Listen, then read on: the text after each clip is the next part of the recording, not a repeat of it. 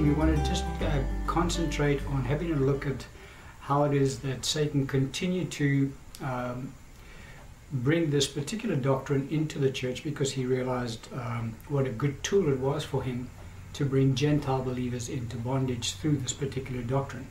But before we um, have a look at in any kind of depth today, I just want to touch on two points um, that I didn't quite uh, clarify or finalize in the previous teaching. And that is the, the one point is uh, around the decision that was taken at the council in Jerusalem in Acts 15 that Gentile believers should um, abstain from blood and things strangled. And then we spoke about Paul and his addressing of that issue when he wrote to the church in Rome. And he spoke, he alluded to it by indicating that um, mature believers ate all things, but those who were weak in the faith could only eat vegetables. And obviously, that pertained to Jewish believers who, because they couldn't eat kosher meat, that is, um, meat prepared correctly, uh, they would therefore only eat vegetables. Uh, Paul did address the issue um, in another letter that he wrote, the letter that he wrote to the church at Corinth. Um, in context, in this particular passage of scripture that we'll read now, Paul is actually addressing the issue of eating uh, foods that are offered up to idols.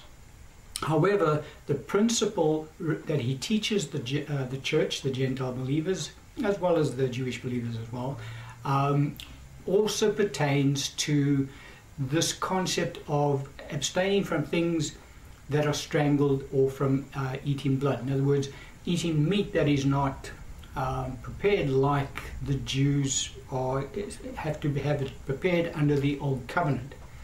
The passage of scripture we'll look at is 1 Corinthians chapter 10, verse 25 and 26.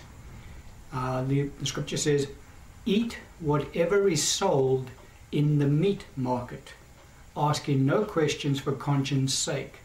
For the earth is the Lord's and all its fullness. And so, very clearly, uh, Paul prescribed to the churches, mainly as I say, Gentile believers, his prescription is eat whatever is sold in the meat market. So he's very clear about what he's talking about in this um, instruction. Um, and so that is clearly um, alluding to the fact that as believers we can eat whatever is sold in the meat market. So even if uh, the meat is not prepared as Jewish believers um, or as Jews uh, expect the meat to be prepared. In other words, all of the blood being drained before they eat it. Paul's saying to us, don't, don't get hung up on that issue. Whatever's sold in the meat market, how it's prepared is not something that we need to be looking at. Um, because he goes on to say, For the earth is the Lord's and all its fullness. And so from this point, this comment that Paul makes, he again just re-emphasizes and strengthens the truth to us that under the new covenant, that we are not constrained by dietary laws or any other of that type of law, um, because we we serve God in the Spirit. We're born again. It's our spirits that are life to God, and this whole Christian walk is a spiritual walk. That's why Paul, time and again, encourages the believer to walk in the Spirit so that they will not fulfill the lust of the flesh. And so we're not to get caught up in fleshly ordinances at all. So that's just bringing some clarity around that point that um, we're not to get caught up in the way that meat is prepared or not. We just eat whatever is sold in the meat market. And then the, the other point that I wanted to just highlight is that when Paul um, spoke against the Gentile believers observing the law, he never spoke against the Gentile believers observing the law of Moses as such, from the point of view of the moral law. Because don't forget, under this covenant, the new covenant of which we are partakers of, there is only one commandment really that is given to us. And our Lord gave it to us in John chapter 13, verse 34. He says, A new commandment I give to you, that you love one another as I have loved you, that you also love one another. And so that is the only commandment that the, the Christian uh, is meant to keep under this covenant. No other commandments are applicable.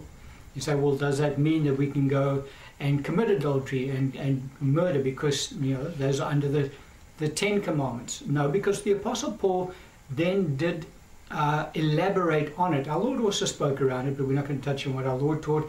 But let's just have a look at what the Apostle Paul taught the churches, Jewish believers and Gentile believers alike, as it pertained to the keeping of the moral law uh, given to us through the law of Moses. In Romans chapter 13, verse 8 to 10, uh, the Apostle Paul writing, he says, Owe no one anything except to love one another. For he who loves another has fulfilled the law. For the commandments, and then he goes to list some of them you shall not commit adultery, you shall not murder, you shall not steal, you shall not bear false witness, you shall not covet. And if there is any other commandment, all are summed up in the saying, namely, you shall love your neighbor as yourself. Verse 10 Love does no harm to a neighbor, therefore, love is the fulfillment of the law. And so that is the commandment that the Gentile believers are required of God to uh, keep. We keep the commandment of love. For by doing so, it encapsulates all of the other moral commandments that God gave to, uh, in the Old Testament. And so Paul didn't discount the, the, the moral law when he taught the Gentile believers. He taught them keep the law of love because in doing so, you are going to be keeping uh, by default all of the moral law given to um, uh, the Jews in the Old Testament. But it's, it's the ceremonial law, it's the ordinances, because there's 613 laws that are given to the Jews in the Old Covenant. And so it's all of those um, dietary laws, it's all of those uh, observance of certain calendar, calendar events. Those are the laws that Paul steers the Gentile believers away from. And he says you're not to get involved with that. Now, um, we saw that it, that doc, particular doctrine was brought into the church by um, ministers of Satan because Paul very clearly tells us it was false brethren that introduced that doctrine to the church. And so Satan had caught on to um, a mechanism that he could use, a very effective mechanism that he could use to uh, bring Gentile believers into bondage. If he could get the Gentile believers to start observing the uh, law of Moses, uh, he knew that he could get them down a road whereby he could eventually get them to actually apostatize and fall away from following after Christ and convert to Judaism. And that actually uh, took place in Paul's day and it continues to take place even today. And so let's have a look at some examples um, of, because from that point, when that doctrine was introduced into the church, it never went away and it hasn't gone away since. Uh, even today, there's a movement that is called um, the Hebrew Roots Movement. Um, and it's, it's Gentile believers that are trying to find out what their Hebrew roots are. And so they go back into genealogies and all sorts of things because they want to partake of that. Now, that's not of God. That is uh, um, a satanic influence. Satan has sent his spirits into the church. They, they remain here. They, what they found out was effective 2,000 years ago, they know is still effective today because there's this um, desire of the flesh among believers to want to start observing all of these things. We, they want to keep the Feast of Tabernacles. They want to keep the Sabbath. They want to do all of these Jewish things because the flesh likes to be able to boast about what it does. And none of it is spiritual. So none of it's the Holy Spirit's leading. It is all an incorrect spirit leading. It's in the church today. But as I say, Paul, from that point on, had to deal with it throughout the rest of his ministry. It never went away, and it still hasn't gone away. Uh, some examples in Philippians chapter 3, verse 2 to 7. Uh, Paul writing to that particular church, he says, Beware of dogs, Beware of evil workers. Beware of the mutilation. For we are the circumcision who worship God in the Spirit, rejoice in Christ Jesus, and have no confidence in the flesh, though I also might have confidence in the flesh. And so, what had happened is uh, Paul and uh, Silas and Timothy had planted the church in Philippi. And these false brethren had gotten into that particular church. And they had started to entertain this particular doctrine. And so Paul had to deal with them. And he calls the, those who would try and get the Gentile believers to be circumcised, he calls them the mutilation. And he calls them dogs and he calls them evil workers. And he, yeah, because what they had done is they would go into the, the Gentile churches and they would display their Jewish pedigree, so to speak, and say, look, we're Jews, we're descendant of uh, from Moses and Abraham, we have the law, and we have uh, things that you Gentile believers don't have. And so they would entice the Gentile believers to start doing what they do. And so the point was, if you really want to be um, experience a true relationship with God and with uh, Yeshua, uh, the Messiah, then you should start observing the Sabbath and you, uh, all these various things. And Paul had to now steer the Gentile believer away from that. And Paul even himself said, he said to them, guys, if you want to see a Jewish pedigree, have a look at me. I've got a Jewish pedigree. He was a, a, a descendant of Benjamin, a descendant of Abraham, uh, a Pharisee of Pharisees. Um, concerning the law, he was blameless. But he said all of that is rubbish because it's all in the flesh. And our genealogy, we don't look uh, at things in the flesh because we are in the spirit. This this Christian walk, we're born of God. God is our Father, and so it's a it's a it's a spiritual walk. And so everything that is of the flesh, all that what these Jewish false brethren were trying to entice the Gentile believers into observing, Paul said it is completely erroneous. It's not um, from God. And so he had to deal with the issue in the church at Philippi. Another passage of scripture, Colossians chapter 2, verse 16 and 17. He says to that church, So let no one judge you in food or in drink, or regarding a festival or a new moon or Sabbaths, which are a shadow of things to come, but the substance is of Christ. And so here these false brethren had gotten into the church at Colossae. And they were again also trying to entice the Gentile believers to start observing the Jewish calendar. And obviously, food and drink as well, starting uh, eating kosher foods, etc., etc. Paul says to them, guys, the Jews, uh, talking about the Jews under the Old Covenant, they serve the type and the shadow because they cannot serve uh, the real. And we, under the New Covenant, the, the type and the shadow is a, is a a foretaste of the real which is to come. Now, the real has not yet come. The real will only come when Jesus Christ returns to the earth. Then the church will partake of the real. But at this present time, the church partakes of worshiping God in the Spirit. We serve God in the Spirit during this age. And so we do not partake of types and shadows. We are destined to partake of the real. At this point in time, we, we operate only in the Spirit. And so Paul is saying, don't get into the types and shadows because that is what Jews under the Old Covenant um, are mandated to observe because that's all they have.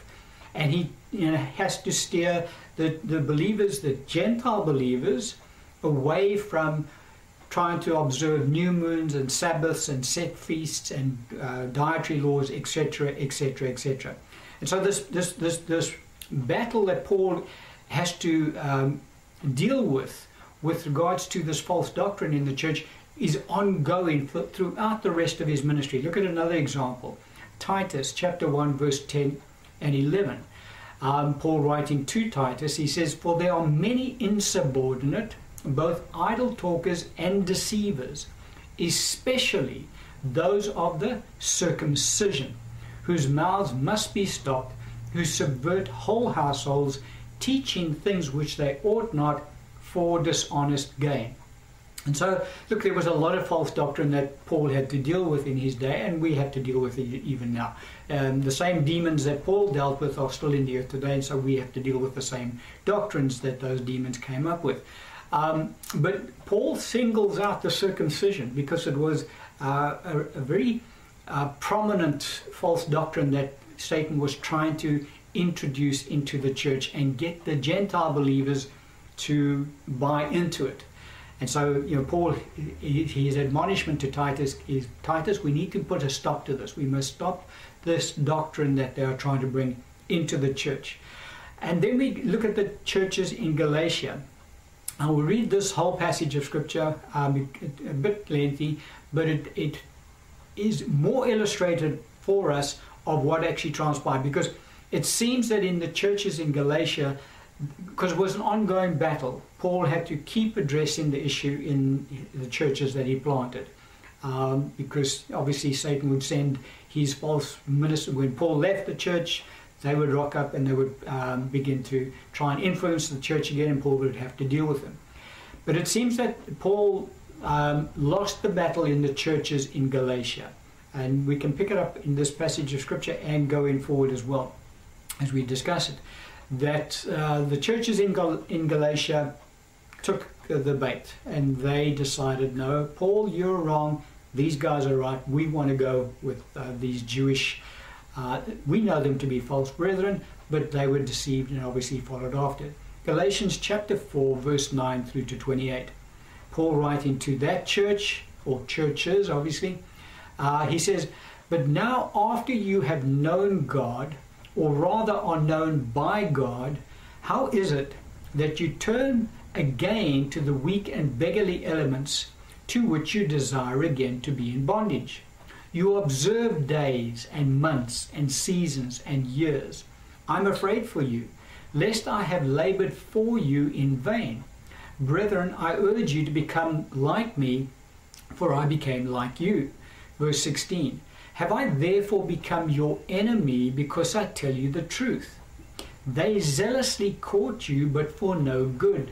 Yes, they want to exclude you that you may be zealous for them. Verse 19 My little children, for whom I labor in birth again until Christ is formed in you. I would like to be present with you now and change my tone, for I have doubts about you. Tell me, you who desire to be under the law. Do you not hear the law?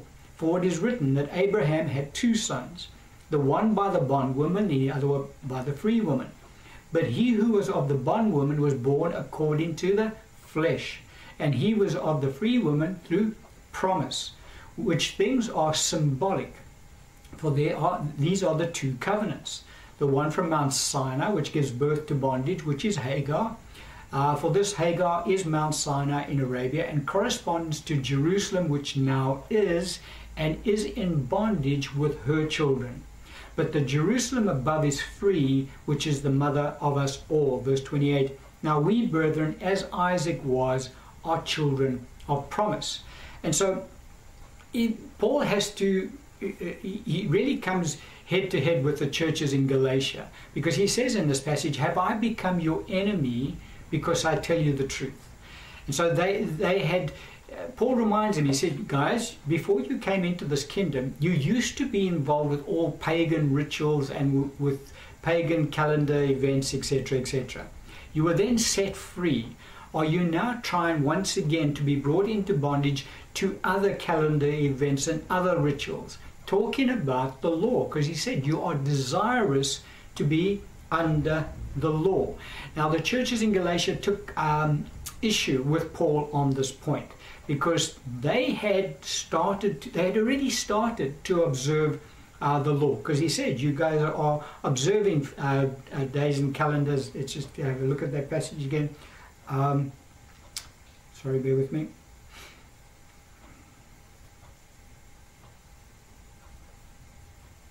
In verse 10, you observe days and months and seasons and years. I'm afraid for you. And so, um, and when he said they zealously court you but for no good, it's again alluding to those Jewish brethren who, who would go into the churches and say, you know, guys, you're right, you believed in um, Jesus. They would call him Yeshua. Um, and that's all good and well. However, we have a closer relationship because we're the chosen uh, people of God and we keep the feasts and we do this and wada, wada, wada. And so the Gentile believers would become enticed and say, well, maybe they have something more than what we have relationship wise. And so if we start doing what they do, we can enjoy a better relationship with God. And Paul's saying to them, guys, that's just not on. That's not your covenant. And then he, he explains, do you, you want to be under the law? Have a look at what the law says. And then he, explains how there were the two children, the one that was born of bondage, the other one was born of promise. And he says that the one who was born of bondage but um, is, is a, a, type and shadow of the Jewish nation today who is under bondage. He talks about Jerusalem that now is because they're under the law and they're in bondage to the law. And he said, You guys are children of promise, and your Jerusalem is the mother of all this, is the, the freedom that we have in Christ Jesus. And so he tries to steer the churches in Galatia back onto the right track. But it seems that he lost that particular battle because in 2 Timothy 1.15, Paul, at the end of his ministry, relates to Timothy that all the churches in Asia had turned away from Paul.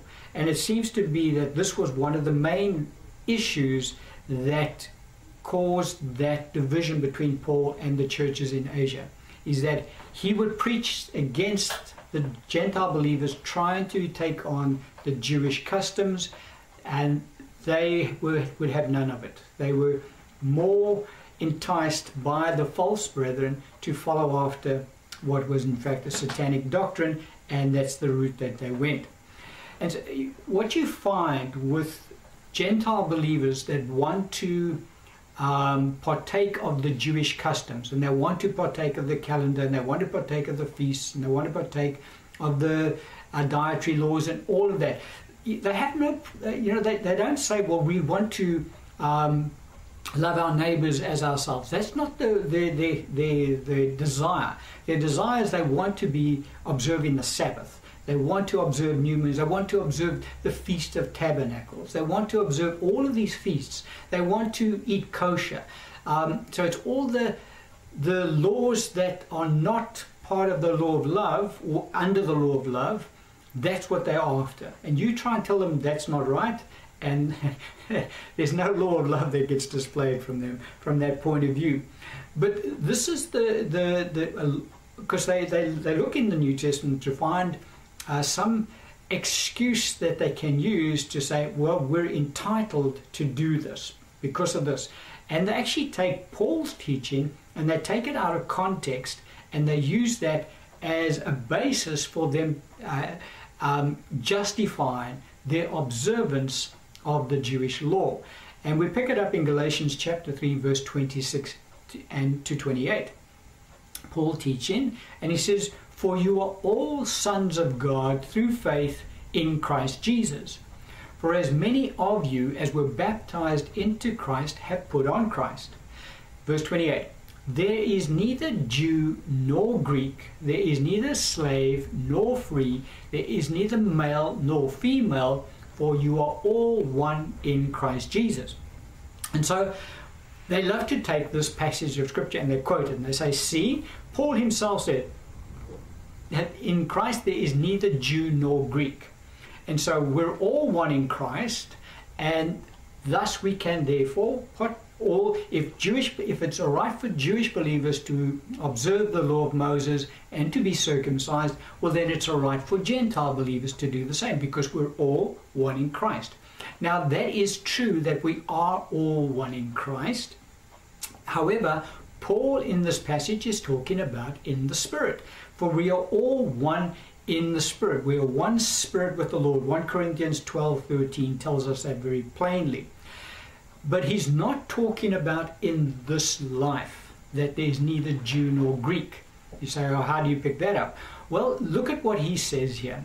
he, say, he, he classifies three different groupings of people. He says in Christ there is neither Jew nor Greek, but he also says there is neither slave nor free, and he also says there is neither male nor female. Now, that is all in the spirit because in this life, let's look at those three categories of, of, of people.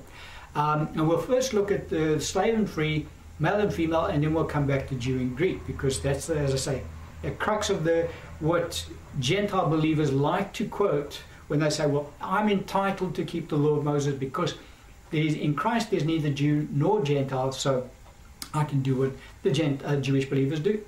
Um, so let's have a look at slave or free. Well, when one is born again, and in Paul's day it was slave or free. You were either a free person or you were a slave. There were uh, slavery, slavery was very common, especially within the church, because um, the Lord brought in the poor basically into the church as He does today, and it was really the slaves that were the poor in in Paul's day.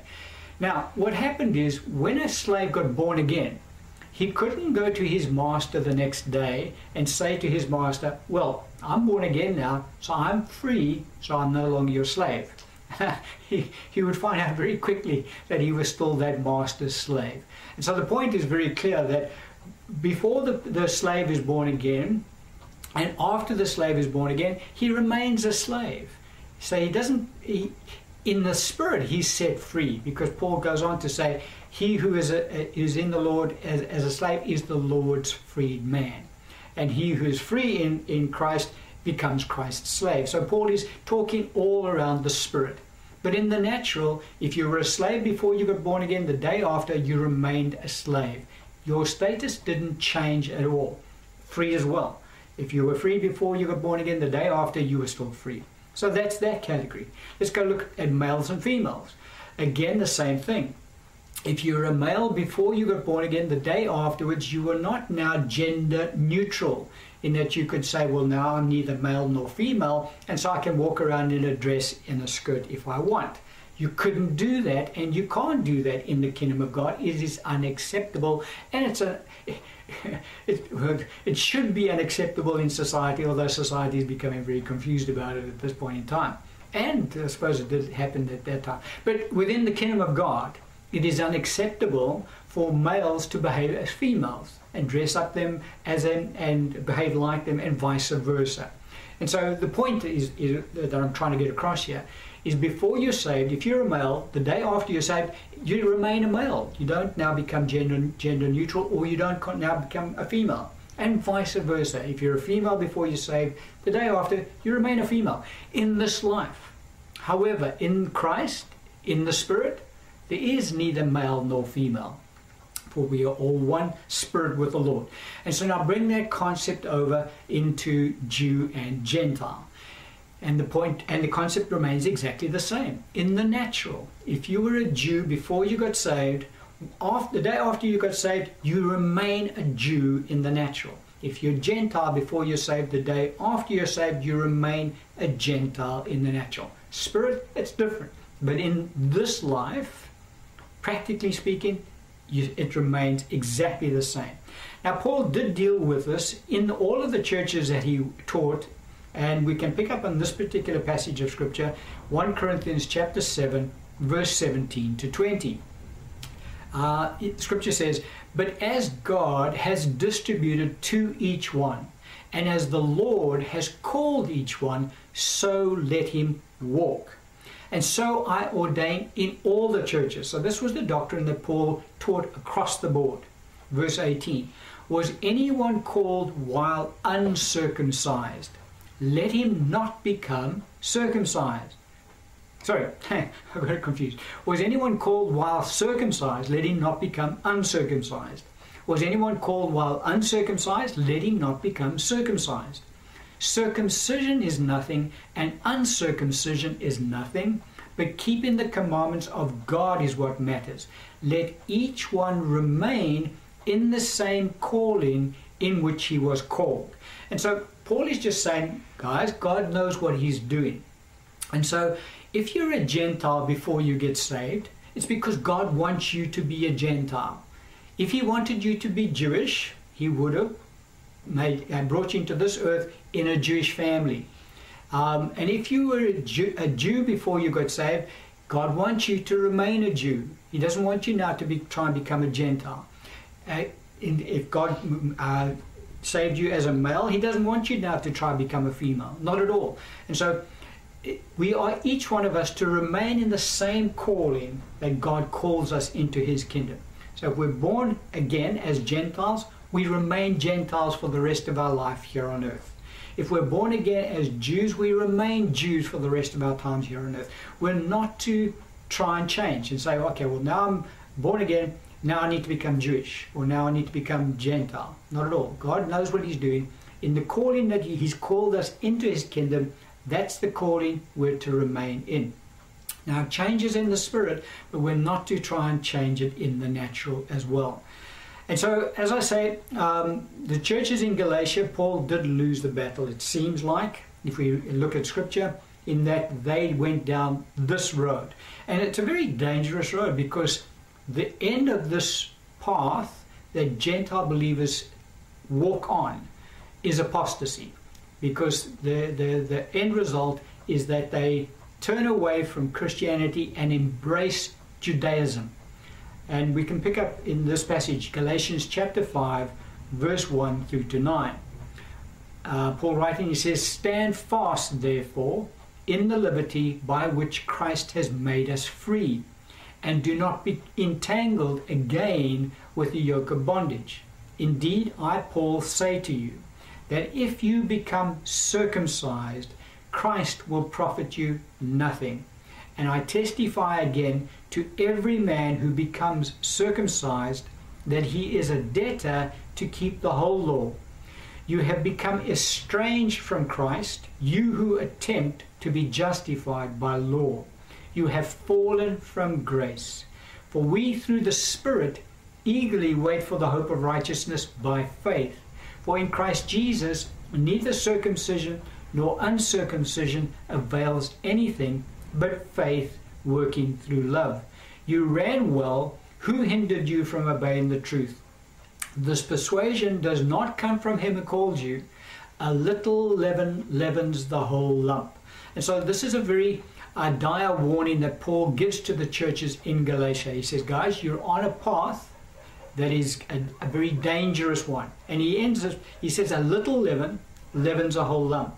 So in other words, if you're going to start doing this, and they had already started, we read that already, they had started to observe certain feasts. They most probably were trying to observe the Sabbaths, all sorts of things like that. Paul says, a little leaven leavens a whole lump. So what sounds innocent, in that you just start off observing one or two feasts, um, eventually will find its way out throughout your walk, and you will eventually get to the place where you, where you will fall from grace and you will become estranged from Christ. Now that means to lose one's salvation. Why?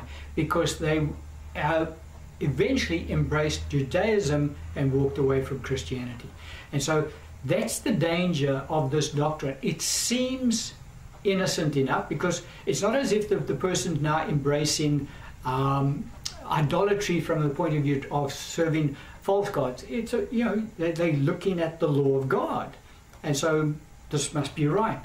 But it's not right because the Gentile believers are not called to that covenant. That's not our covenant. Ours is the new covenant.